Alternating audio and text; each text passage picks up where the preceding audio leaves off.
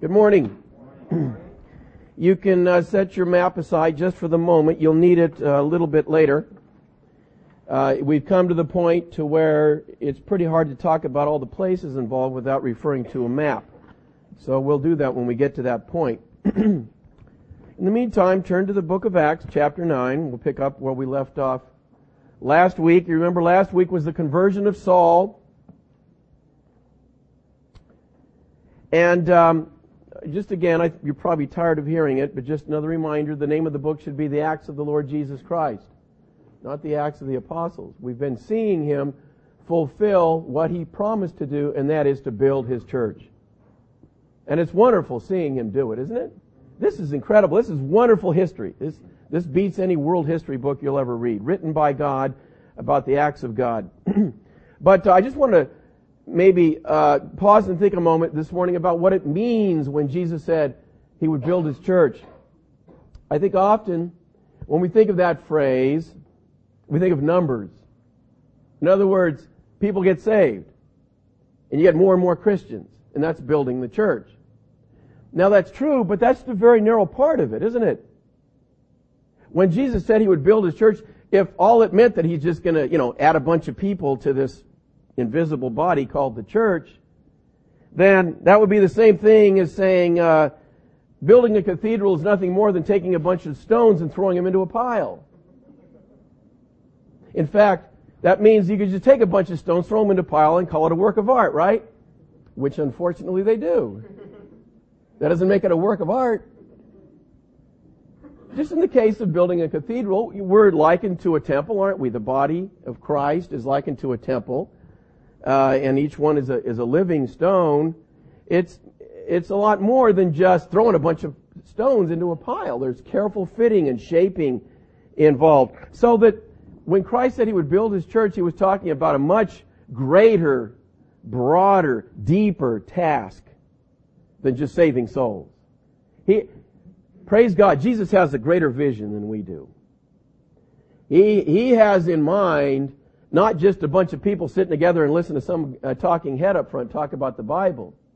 He's interested in bringing each of those people together in one body in unity and affecting the rest of the world for him.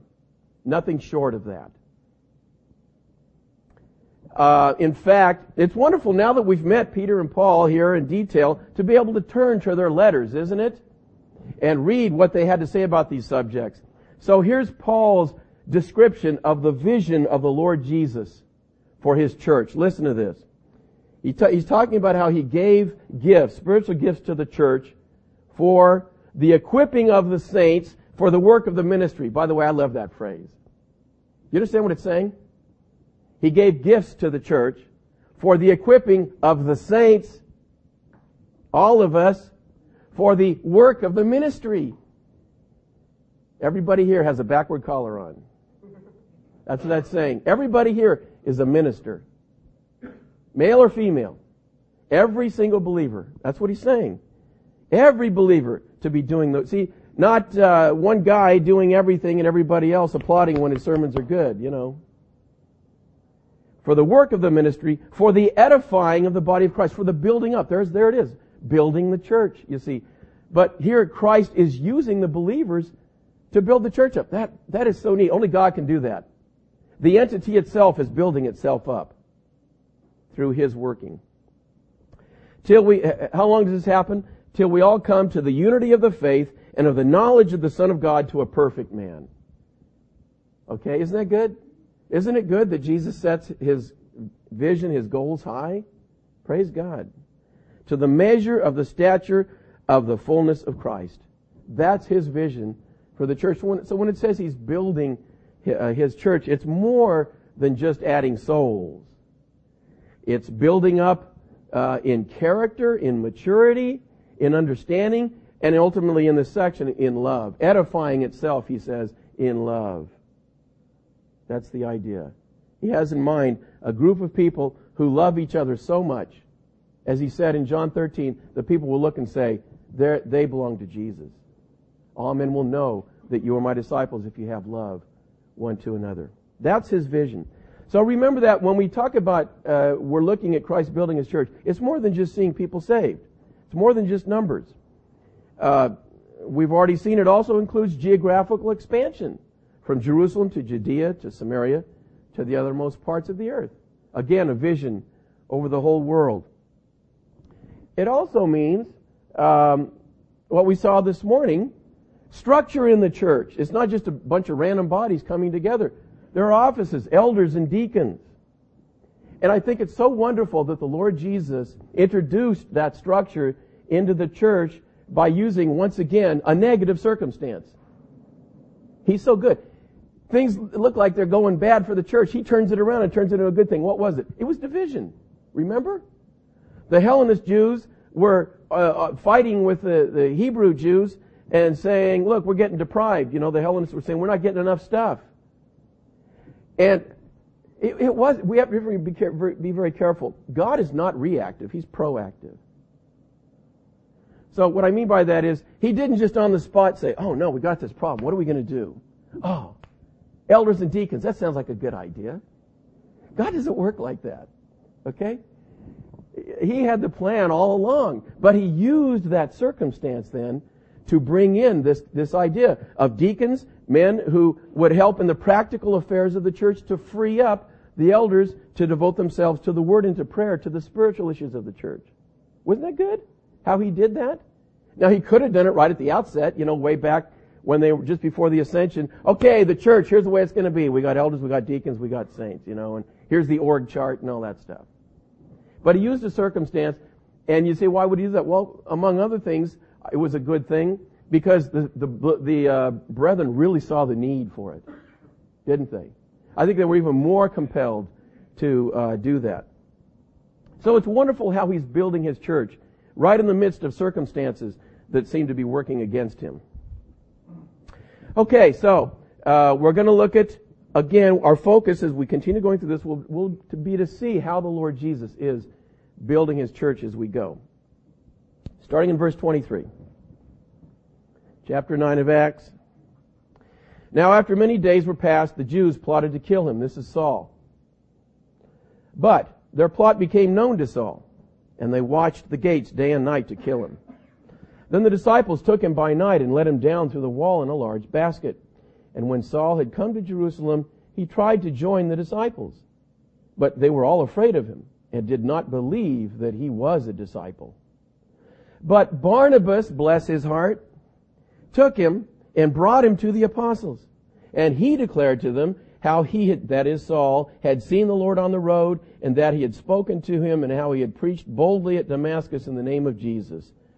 So he was with them at Jerusalem, coming in and going out, and he spoke boldly in the name of the Lord Jesus and disputed against the Hellenists. But they attempted to kill him. Okay, Jesus is building his church here. You say, what? It says here that they're trying to kill. In fact, it says it twice. First, we're up in Damascus. This newly saved man, Paul, is preaching. What did it say back in verse 22? But Saul increased in all the more in strength and confounded the Jews who dwelt in Damascus, proving that this Jesus is the Christ. All of a sudden, his former friends are now his enemies. So much so they're trying to kill him in verse 23 because of that. He goes down to Jerusalem and he, and uh, they try to kill him there. Is this any way to uh, bring a new believer into the fold? Well, remember what Jesus said way back in uh, verse 16 to uh, Ananias. What did he say about Saul? I will show him how many things he must suffer for my name's sake. It's already started. He didn't waste any time, did he? Jesus didn't waste any time. Now, it's not because he's getting his revenge on Saul, quite the contrary. In fact, we can see Saul's, later Paul's take on this whole idea of his suffering and the purpose in his life. Many times he talks about it. Always rejoicing, by the way. But he recognizes that it's necessary for him. Among other things, helps keep the pride down, doesn't it? It's a good antidote for uh, self-confidence. To be constantly having to depend on the Lord, particularly when your life is in danger all the time.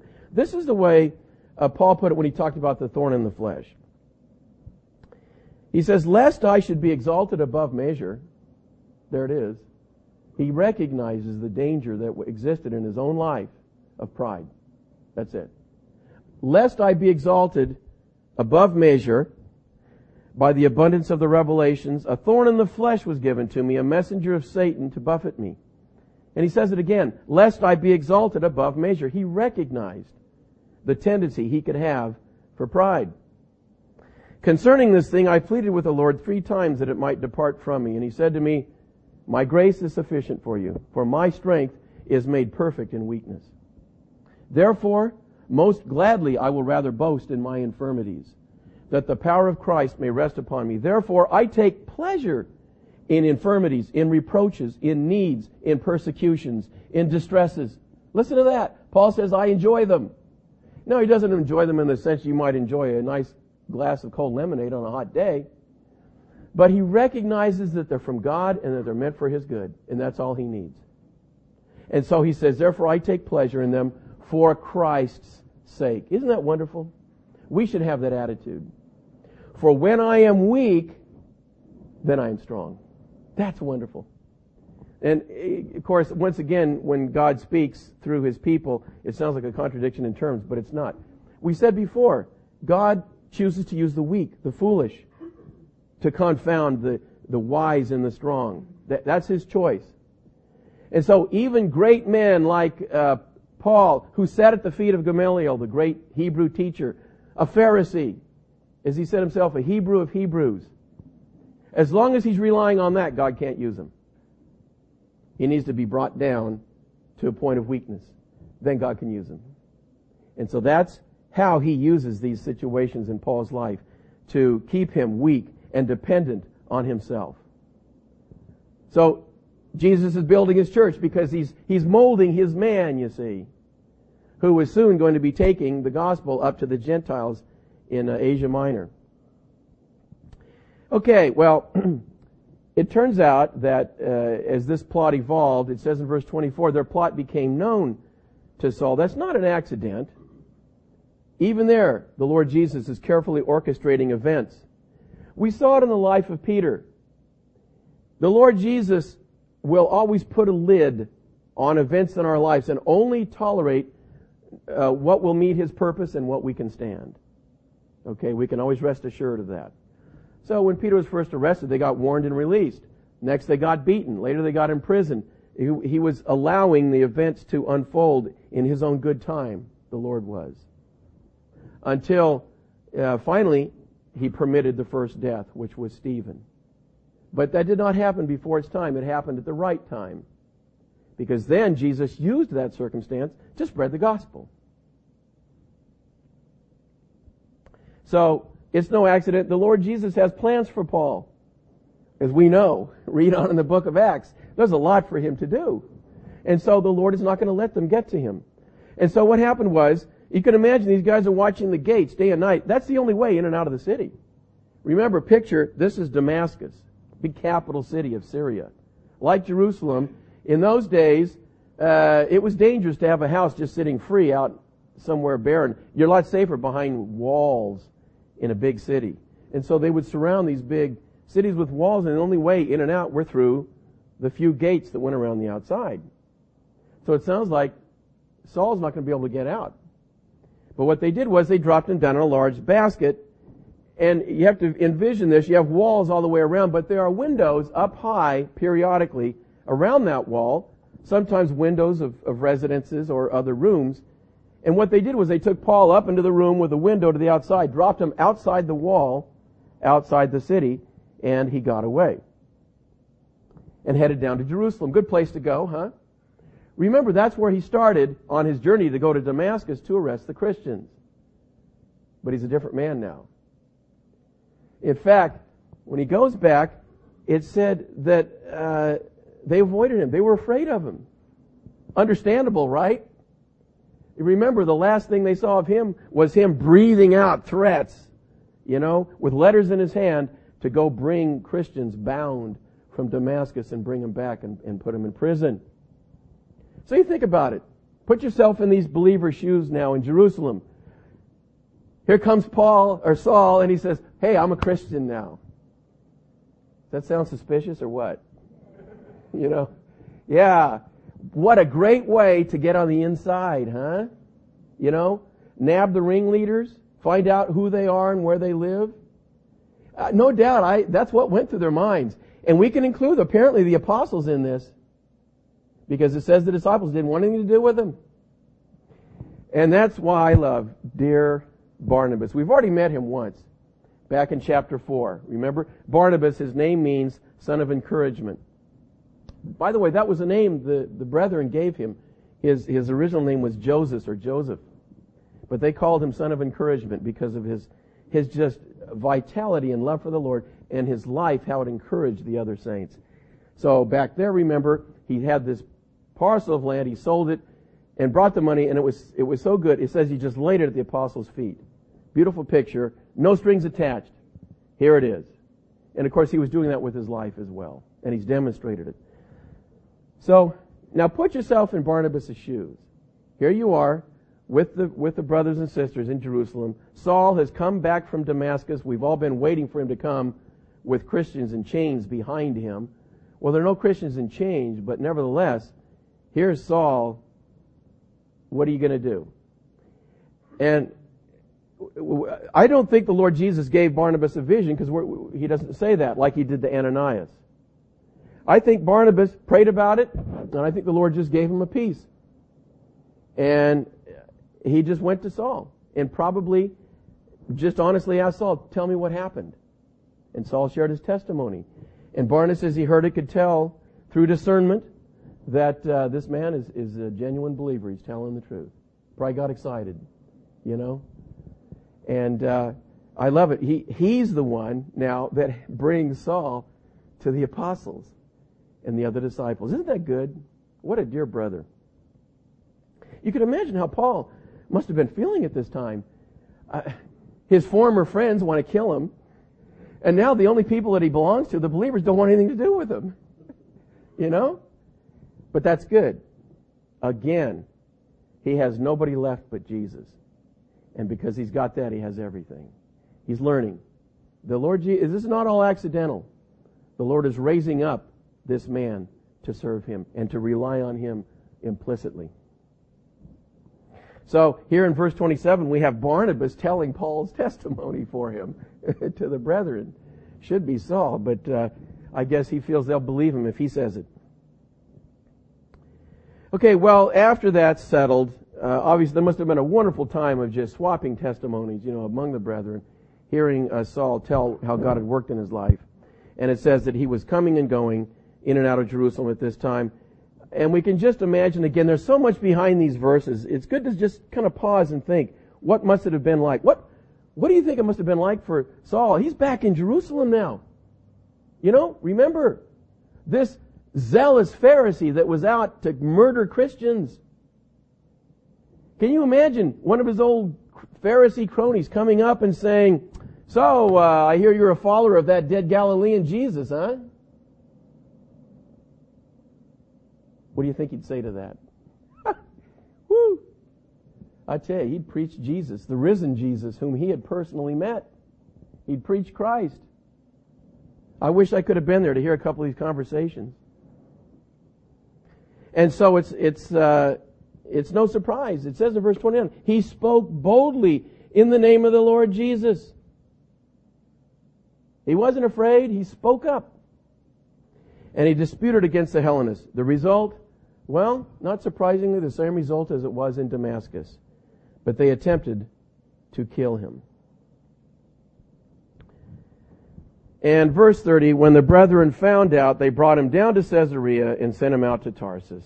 So Paul's doing a lot of moving here during this brief time. Get your map out now so we get an idea of where all this is taking place.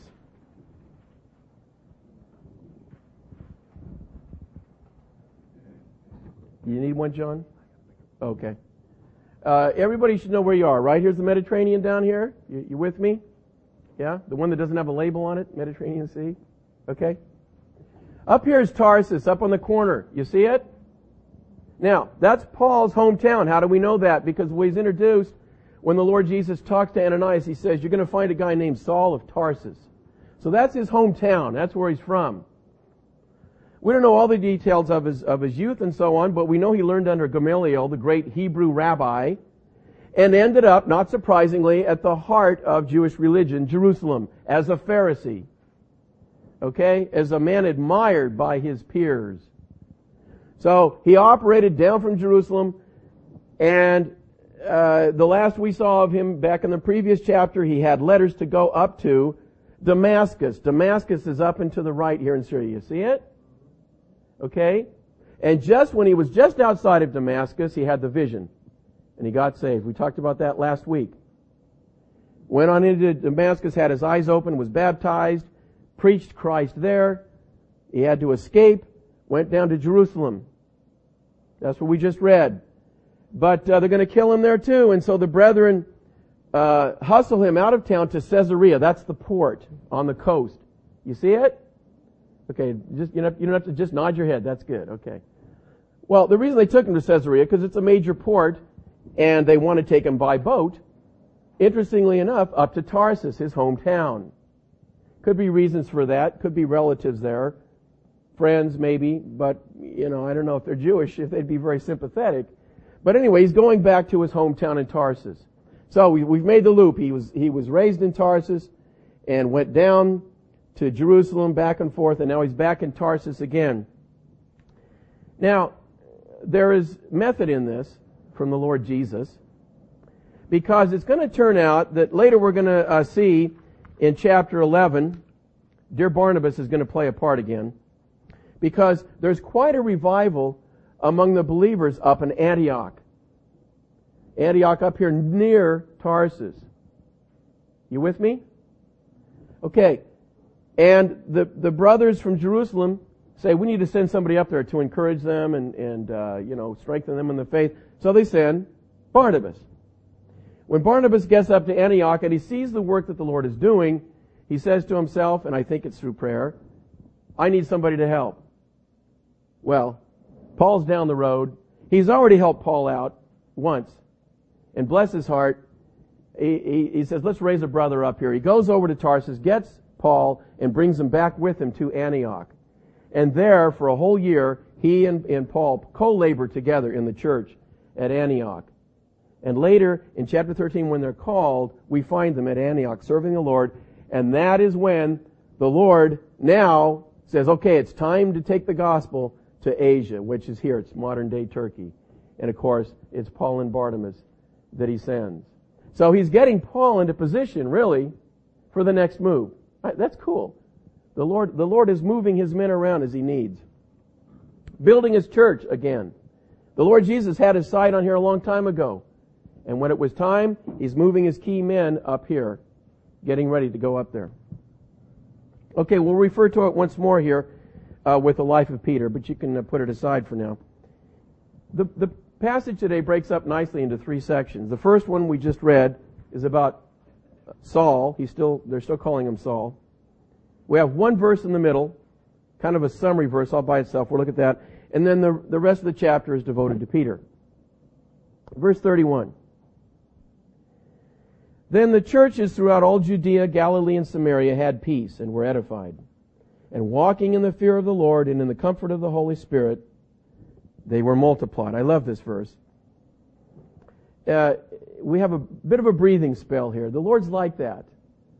You know, um, He uses periods of persecution to, to purify His church, to strengthen the saints, but it's not constant. He'll give them times of, of rest too. And by the way, both kinds of times have their own dangers, don't they? You know, persecution, fear, maybe doubting the Lord, times of, of rest, fatness, laziness, you know, not relying on the Lord. So they both have their tendencies and, and uh, we need to keep our focus on the Lord no matter how things are going. But right now there's a period of, of uh, rest here and it's, it's wonderful. It's a summary of the Lord building his church. Did you notice it? There are two verbs here. The first one it says the churches were edified. The word literally means built up. Here it's talking about strengthening the individual believers and uh, building character and so on. The Lord is very concerned about that. More than we are. You know? People sometimes tend to just make professions and worm a pew and that's it. Okay, I'm done. Waiting for heaven to call me home, you know. The Lord doesn't want that. He, he has more than that. Praise His name. He wants us to grow in the grace and knowledge of Him until it's time to bring us home. And so that's the edification here. That's what He's talking about. Strengthening, building up the believers in their faith. But then it says, uh, in walking in the fear of the Lord and the comfort of the Holy Spirit, they were multiplied. There's the numbers. So they were increasing in numbers as well. So here's the Lord. It's a wonderful little capsule summary here of the Lord Jesus building his church here throughout all Israel now. Judea, Galilee, and Samaria, the three provinces of, uh, of the nation. Okay. Now we're going to pick up with Peter, starting in uh, verse 32. Now it came to pass as Peter went through all parts of the country that he also came down to the saints who dwelt at Lydda. There he found a certain man named Aeneas who had been bedridden eight years and was paralyzed. And Peter said to him, Aeneas, Jesus the Christ heals you. Arise and make your bed. Then he arose immediately. So all who dwelt at Lydda and Sharon saw him and turned to the Lord. At Joppa there was a certain disciple named Tabitha, which is translated Dorcas. This woman was full of good works and charitable deeds which she did. But it happened in those days that she became sick and died. When they had washed her, they laid her in an upper room. And since Lydda was near Joppa, and the disciples had heard that Peter was there, they sent two men to him, imploring him not to delay in coming to them. Then Peter arose and went with them. When he had come, they brought him to the upper room, and all the widows stood by him weeping, showing the tunics and garments which Dorcas had made while she was with them. But Peter put them all out, and knelt down and prayed. And turning to the body, he said, Tabitha, arise. And she opened her eyes. And when she saw Peter, she sat up. Then he gave her his hand and lifted her up. And when he had called the saints and widows, he presented her alive. And it became known throughout all Joppa, and many believed on the Lord. So it was that he stayed many days in Joppa with Simon, a tanner. Now we're focusing on Peter, and uh, again, here's the Lord Jesus building his church through Peter because it begins this way. It says, he went through all, in parts of the country is italicized, it just means literally all, all the churches in the area. That's where Peter went. And he's strengthening them, as Paul would do, later do on his missionary journeys. Peter is, is going around, probably preaching, teaching, counseling throughout all the area, building the church. And uh, you can go ahead and look at the map. Now, this is an easy one. Paul, uh, Peter's not quite the wide rover that uh, Paul is. because if you start down here in Jerusalem, just a little move to the left, there's Lydda. And then a little bit of more of a move over to the coast, there's Joppa. There's, there's, there's Peter's wanderings, okay? He's more of a local guy, kind of a stay at home. But the Lord's using him in the area around Jerusalem. Remember, Peter is the apostle to the Jews. And Paul is the apostle to the Gentiles. So it makes sense. And he comes to uh, this man, Aeneas. And uh, if you can imagine, this guy's been bedridden eight years in Lydda. And it's so important the words he says, by the way. He doesn't just say, you know, get up. He says, Jesus the Christ heals you. And I love this. Uh, Lord Jesus did this sometimes. He would command them to do something. And here, he commands them to make his bed. How many of you kids ever had your mom or dad say, make your bed? Come on. Very good. How many of you enjoy doing that? Come on. Wow. We got one, two. I remember. I remember those days. It might be fun the first couple of times, you know, but you find out no sooner have you made it up than you sleep in it again, and it needs to be done again. But I'll tell you, Aeneas enjoyed making his bed. I'll tell you, he had been in that thing for eight long years. And what a joy it must have been for him to get up, pull those covers up, tuck in the pillow, and walk away from it, huh? All because of Jesus. Praise God. And uh, not surprisingly, the Lord used that then to again build his church because that incident, the word of it then spread and many heard and uh, believed. And as I was thinking, I like to just pause and think about each individual and each event. As I thought about Aeneas, um, it may be hard to relate uh, to somebody who, who thinks it's joyful to make, make their bed. But until you've had his experience, you really, you really can't appreciate it, you know? And maybe you're here today, but you're not a Christian. I can tell you, you can hear about it and you can see your friends that are Christians and you hear about the joy in their lives and you see it, you see the love they have. But you, you just can't know what it's like until you become a Christian. You know? People can try to de- uh, describe it to you and explain it to you. But if you're sitting here and you, and you don't, and you have to be honest in your heart and say, you know, I've heard people talk about the joy of the Lord and their love for the Lord Jesus. I really don't know what they're talking about. You know what? You may not really be a Christian. Because when you've had that experience, you know it. You know what it's like to love the Lord and to be loved by Him. Well, he's building his church. It says uh, again that uh, many turn to the Lord. That's the multiplying part. Now we meet a dear, dear sister named Dorcas. I just love this woman. Uh, I love the way the Lord describes her. Listen to this phrase here in verse 36. He says, This woman was full of good works and charitable deeds which she did. Now, God doesn't waste words. And yet, He really goes on about this dear woman. Listen to what He says. First of all, He says that she did good works. And by the way, uh, it's, it's interesting. That phrase is almost taken on a negative connotation among Christians. You know, good works. Oh no, they're not good. That's bad. You know, you're not saved by good works. You're saved by grace through faith. Let's not talk about good works. Well, that's true when you're talking about getting saved. But did you know that God is very interested in good works after you're saved? In fact, it's cheap grace to, to think that you're just saved to warm a pew and then, uh, you know, wait for the uh, bell to go off to go to heaven. We're so good at quoting Ephesians 2, 8, and 9. For by grace you are saved through faith, and that not of yourselves, it is a gift of God, not of works, lest any man should boast. What does it go on to say?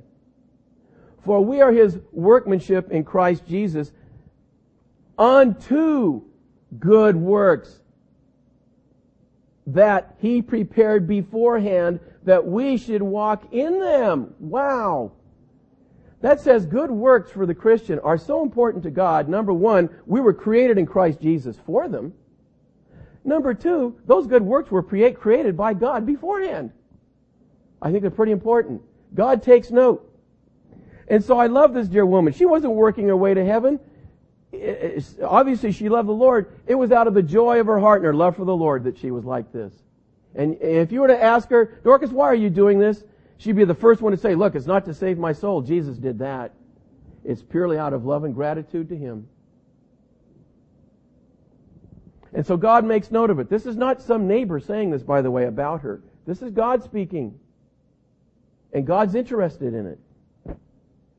But He doesn't just say that. He says good works and charitable deeds.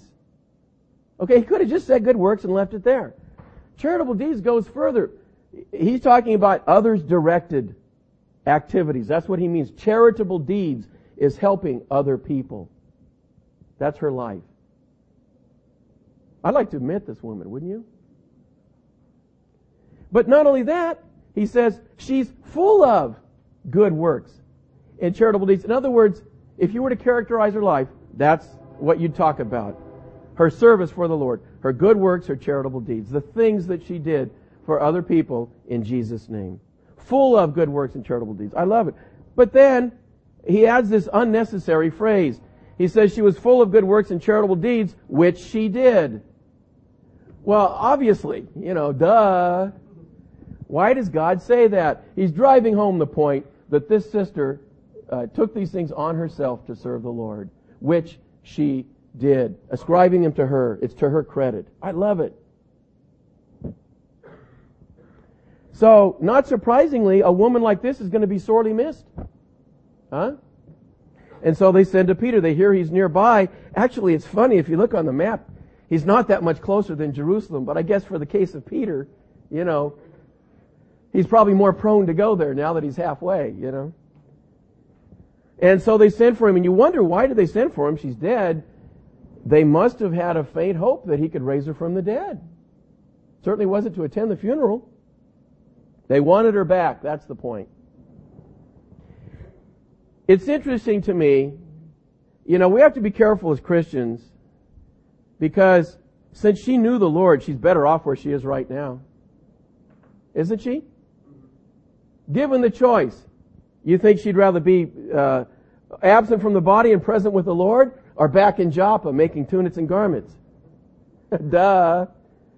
Whenever the Lord uh, brings someone back from, from the dead, a believer, look, it's not for their benefit. Ever. It's for the benefit of those who are mourning and who love them. And certainly he's doing other things. He's demonstrating his glory and his power. But uh, Lazarus, for example, Lazarus would, would have been better off with the Lord. But Mary and Martha were certainly a lot happier, and uh, and the neighbors as well. Even Paul in Philippians, you remember, uh, he was imprisoned, possibly facing death, and as he as he considered that possibility, he said, uh, "Much better to be absent from the body and present with the Lord." As he thought about it, right? But then he went on to say, "But I think the Lord's going to keep me around for you."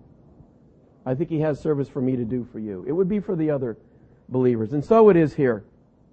So the, the women come in and you, it's just such a pathetic scene because it says they stood by him, Peter, weeping, showing the tunics and garments which she had made. And you can just see the ladies bringing them out, you know, these, these uh, clothing that Dorcas had made. And it's a wonderful thing about things like clothing because you can look at it and you can see the actual stitches, you know, that Dorcas would have done with her own hands. And I can just see the women seeing her handiwork, you know, and just breaking down. It's a very touching picture. And as I, uh, I thought of this and, and uh, their sorrow, I was uh, prompted with a question What legacy will you leave behind? With Dorcas, of course, there were physical things, tunics and garments, but it was more than that, wasn't it? It was her life. It was the way she touched the other believers. That's what they missed. Know, they, they would be perfectly happy if she were just among them again and never made another garment. It was her. It was Christ in her. Will you be sorely missed by the believers if you die before the Lord returns? And of course, now everybody's going to be mourned for to some extent, but I'm thinking of Dorcas here. What would be your visible tokens of service left behind?